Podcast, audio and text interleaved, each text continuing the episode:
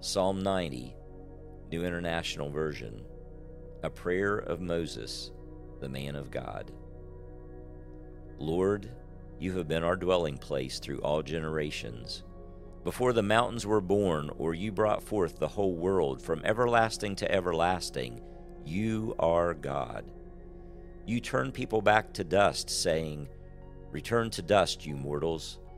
A thousand years in your sight are like a day that is just gone by, or like a watch in the night. Yet you sweep people away in the sleep of death.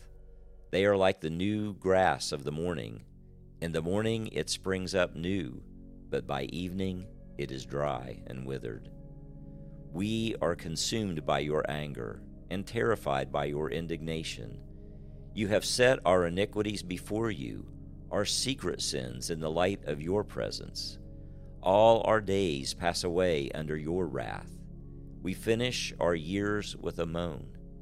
Our days may come to seventy years or eighty if our strength endures, yet the best of them are but trouble and sorrow, for they quickly pass and we fly away.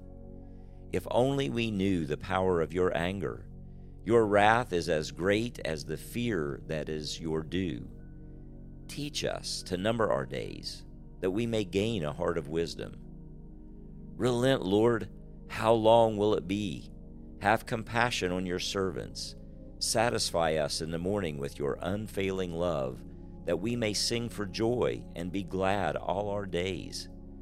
Make us glad for as many days as you have afflicted us, for as many years as we have seen trouble. May your deeds be shown to your servants, your splendor to their children May the favor of the Lord our God rest on us. Establish the work of our hands for us. Yes, establish the work of our hands.